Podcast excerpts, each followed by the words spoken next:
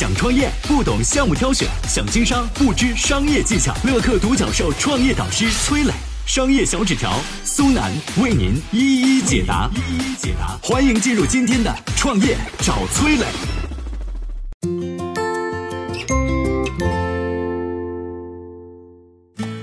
新东方是如何从十七年前那场非典中死里逃生的？这次疫情会成为在线教育的新拐点吗？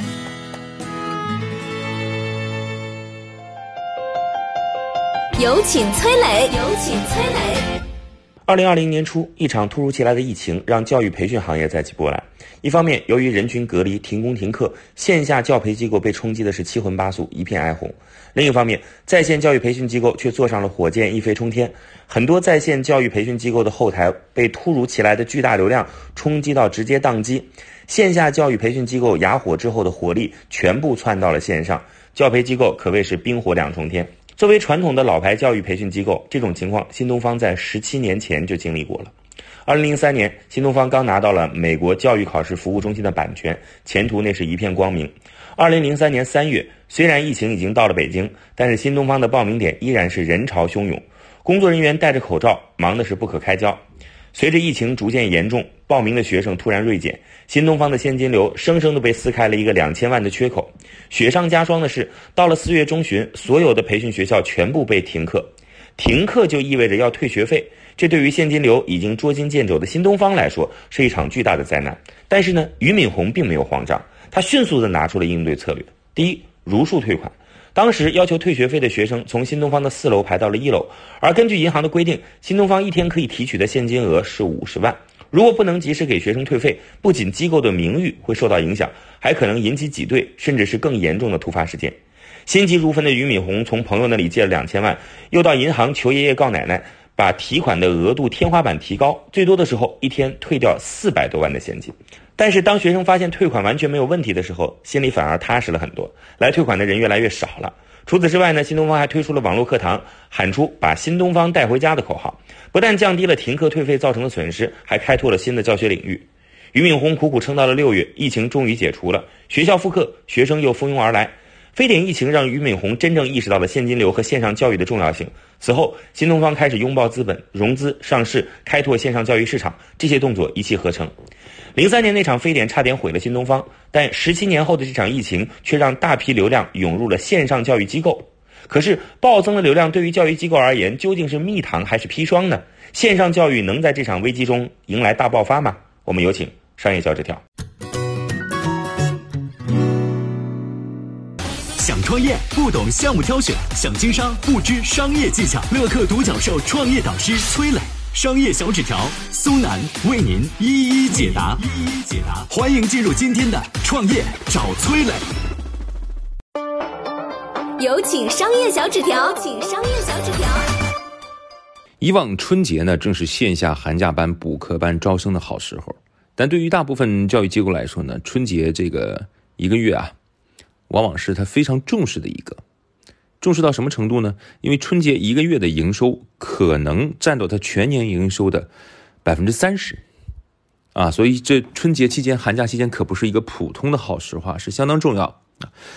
但是这场突如其来的疫情，让寒假补课的黄金档变成了生存告急。这边线下培训急剧速冻，那边大批流量突然涌入。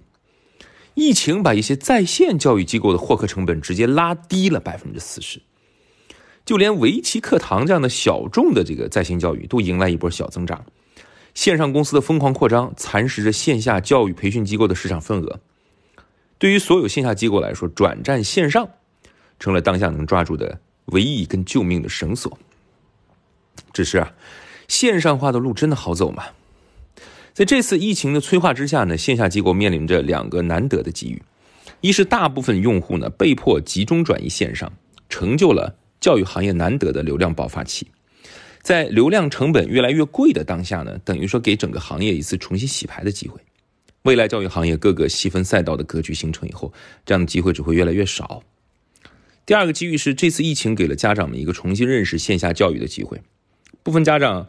过去对于在线教育这类新事物啊，有一种惯性的排斥，总担心说线上教育质量不行，孩子注意力无法集中。但这次疫情呢，等于说逼着家长们必须尝试在线教育，也给了在线教育一个洗白的机会啊，或者叫证明自己的机会。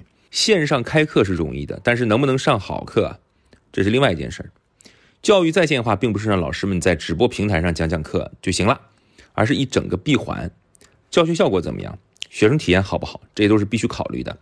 如果是线下机构要线上化，会面临许多新问题，无法直接交流，老师对学生的控制力减弱，课程质量无法监督等等。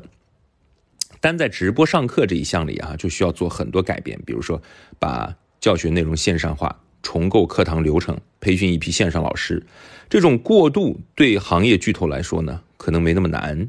而大部分缺乏线上经验的中小机构，如果强行去转型，直接把线下搬到线上，恐怕效果会差强人意啊。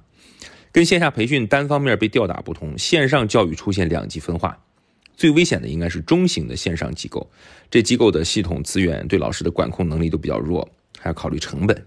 同时呢，大机构。趁势发起捐款、捐课、拉新促销活动，抓住有利时机抢占市场，引得一众机构不得不硬着头皮跟进，即便是亏损也得这么干。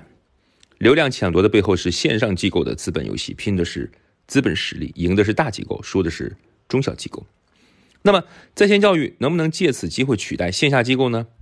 所谓取代，我觉得目前做不到。教育跟其他行业不同，尤其对 K 十二来说啊，K 十二就是从幼儿园到高中毕业啊，而不是那些哪一家机构说性价比更高啊，要的是一个结果。那么这场在线教育热并没有能从根本上解决线上机构的一些问题，至少没解决授课盈利模式、开拓下沉市场和提升转换留存这三大问题，只是解决了用户使用的破冰问题，让大家开始尝试而已。我曾经呢跟很多创业者沟通过，发现创业者最大的痛点就是缺少资源、缺少链接。于是呢，我们创立了创业者社群“乐客独角兽”，现在啊已经有三万多人了。有人在这找到了创业机会，找到了客户、渠道商、投资人。下拉手机屏幕，在节目简介里边有我的个人微信号，我在社群等你。